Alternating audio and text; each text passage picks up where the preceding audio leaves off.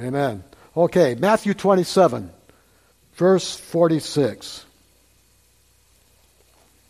Matthew 27, verse 46.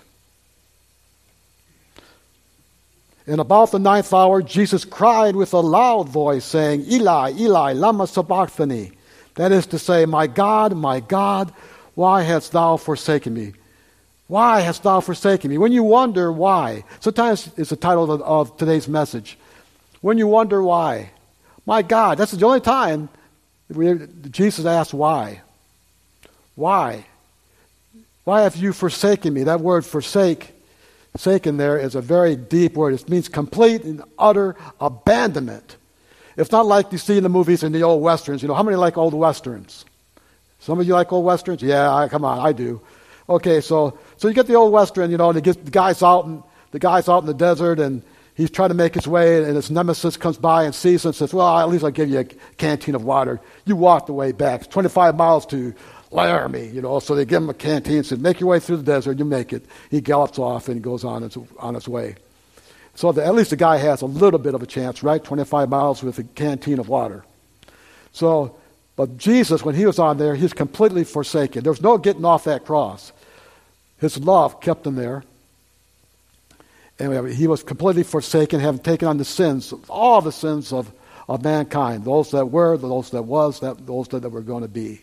He took them on himself. And he said, Why? Why has you forsaken me? You ever feel like that going through a troubled time? If you ask the question, why? Why? Uh, a, a while back, I was with some friends.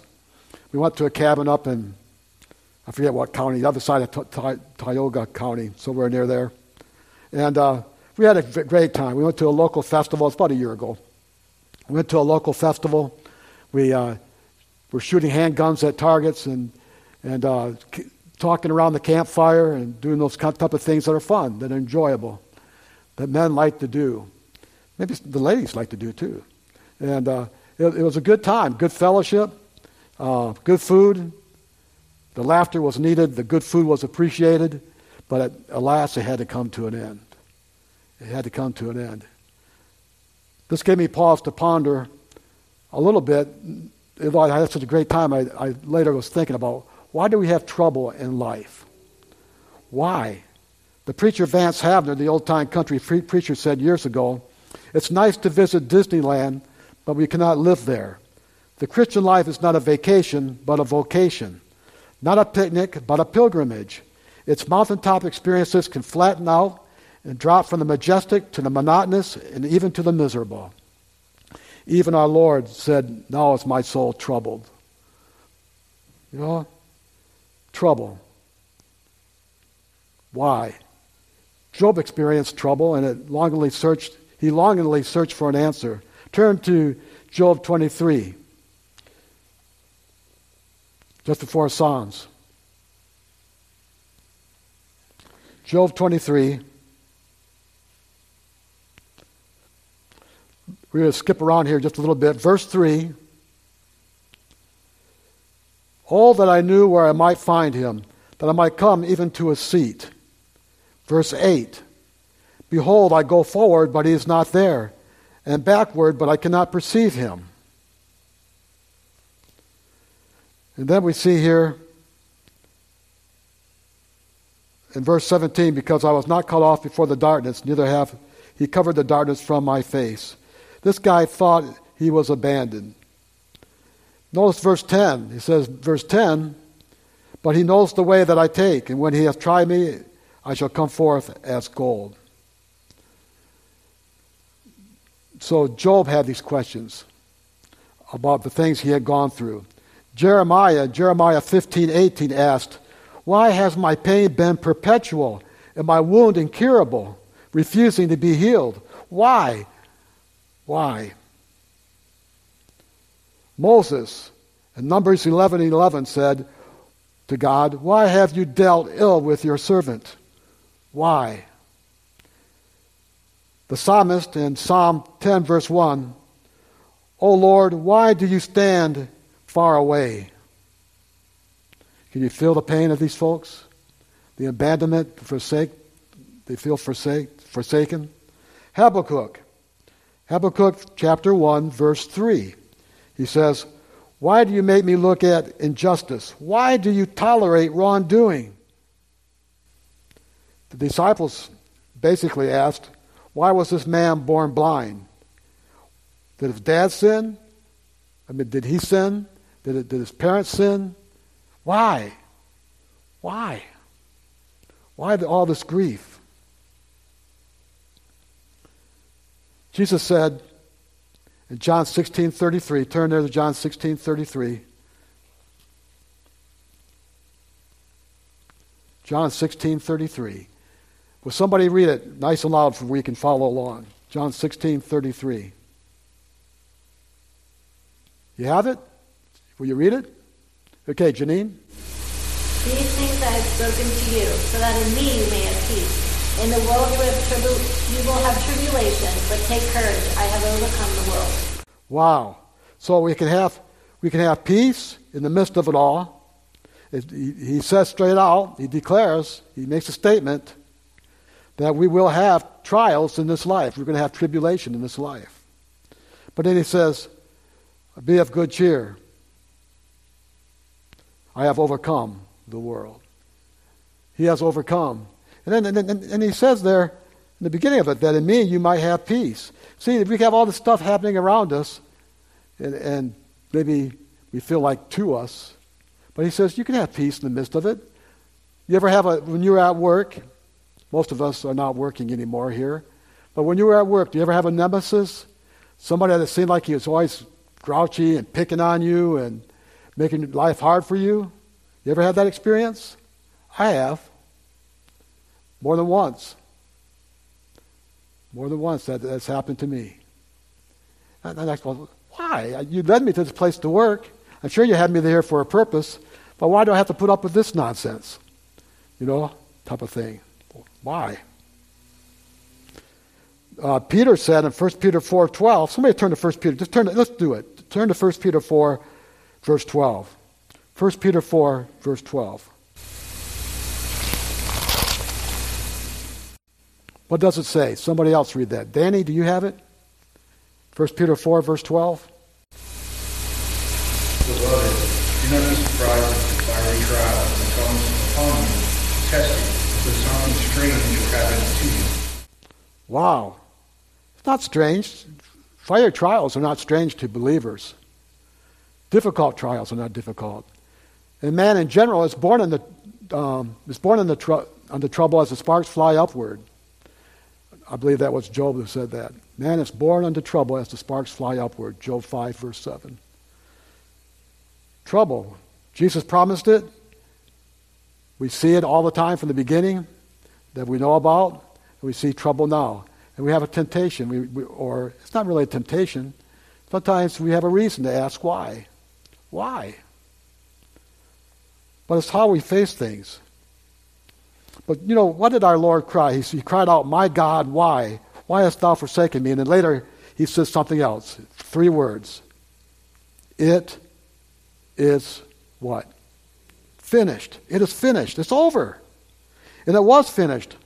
But it awaits final fulfillment. We see, we see not yet all things put under him, but we see Jesus. All things have not been put under his feet yet, but we see Jesus. He's active. He's alive. He's not mute and motionless. He's alive and he's active today. He's active through his word and through his spirit, through his people. Why did he ask why? It's so that we do not have to ask why. We don't need to ask, my God, why. Because all my whys were, take, whys were taken care of in the only record of time that Jesus asked why. He asked it that I may not need to ask it. He was forsaken that I may never be forsaken.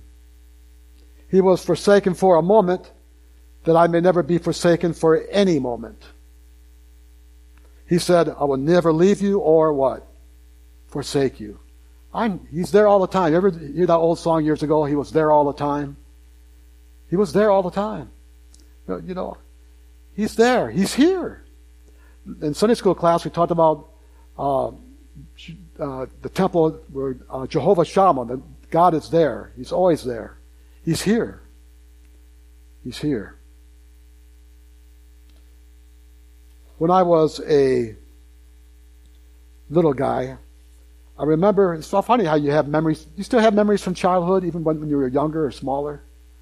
I still have this memory. I was in the car with my aunt and my cousin, who was like a tot at the time, just talking and starting to ask those inquisitive questions. You know what the question was? She was asking at the time in the car. We're on our way to the grocery store, I think it was. And, Mama, where are we going? We're going to the grocery store. Why, Mama? So we can get food to eat. Why? So we can live. Why, Mama? the whole conversation, you know, it's like, why? And finally, I remember my, she wasn't upset, but she's kind of like, uh, well, she was upset. She's kind of like, oh, never mind, just stop. You know, be quiet for a while, you know. Why, why, why, why, why? I don't always know the answer to the question why. Sometimes we get an answer, but I don't always know the, the answer to the question why. There are so many things which puzzle us and cause us to ask that question. You know, it's ridiculous to, to arrive at final conclusions before we reach the end of the book. We know that God is up to something. God is up to something. We know it. He's up to something. All the things we hear about, the most thing that we touched our heart right now, uh, what you mentioned, Denny, uh, about Israel. What's going on there? Hundreds of people killed, wounded, taken captive, taken away, and suffering. We, we can go all the theological reasons why and talk about Bible prophecy and everything else. But it makes us sometimes wonder why? Why does it have to be this way? What does Romans 8:28 say? To those to those who love God and to those who are what?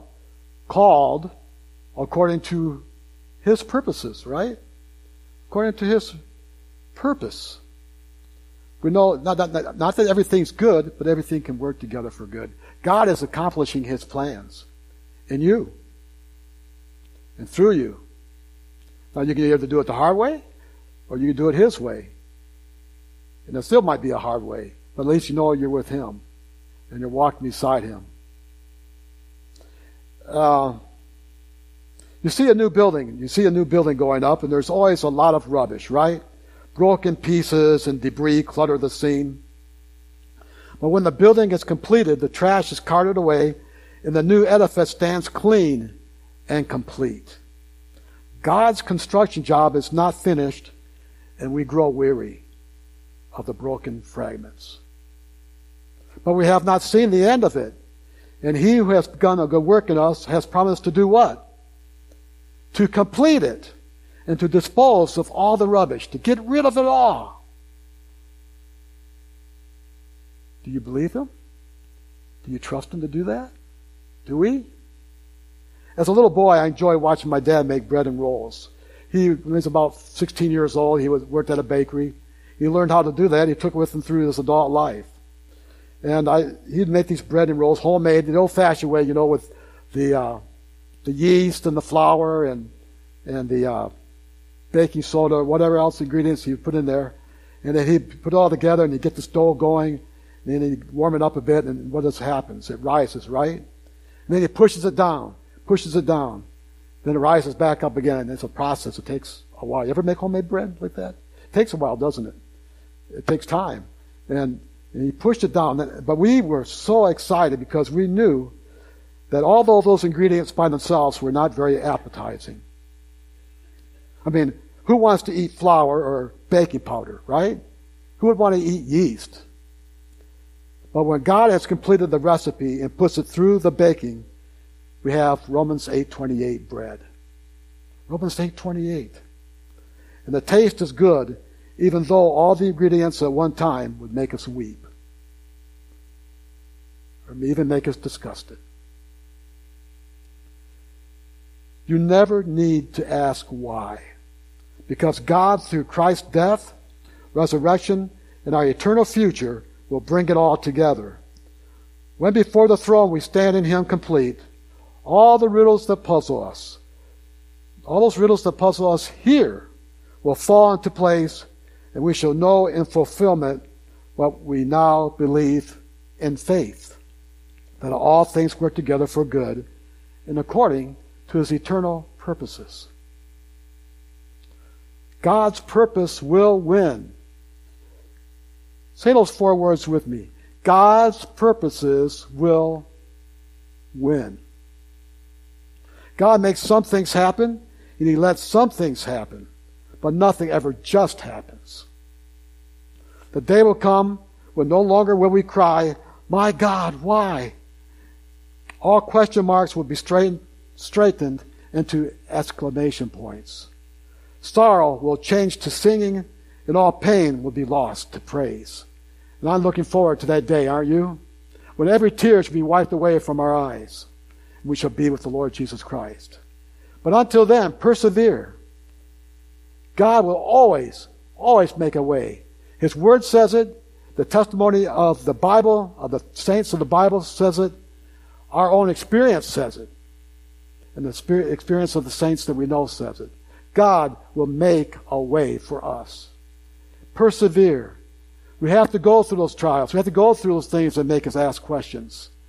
We, we have to. But we've got to keep Him before us, in front of us all the time. Because if God is for us, there's nobody that can be against us. We'll make it through the trials. And if we really took time to do it right now, you look through the, the uh, stages and the, and the phases of life, and you could testify that that is true. And we become better people because of it. Romans 8:28 bread. Let's pray. Heavenly Father, I thank you because your word is true. That your son went up there and took on our pain, our sin misery, our iniquity, and he took it upon himself and he paid the debt. He paid the sin debt for us.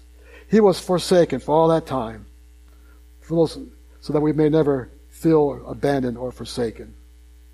Help us, Lord, to believe you, to trust you, and remember that we're redeemed and we love to proclaim it, and redeemed by the love, blood of the Lamb. Amen.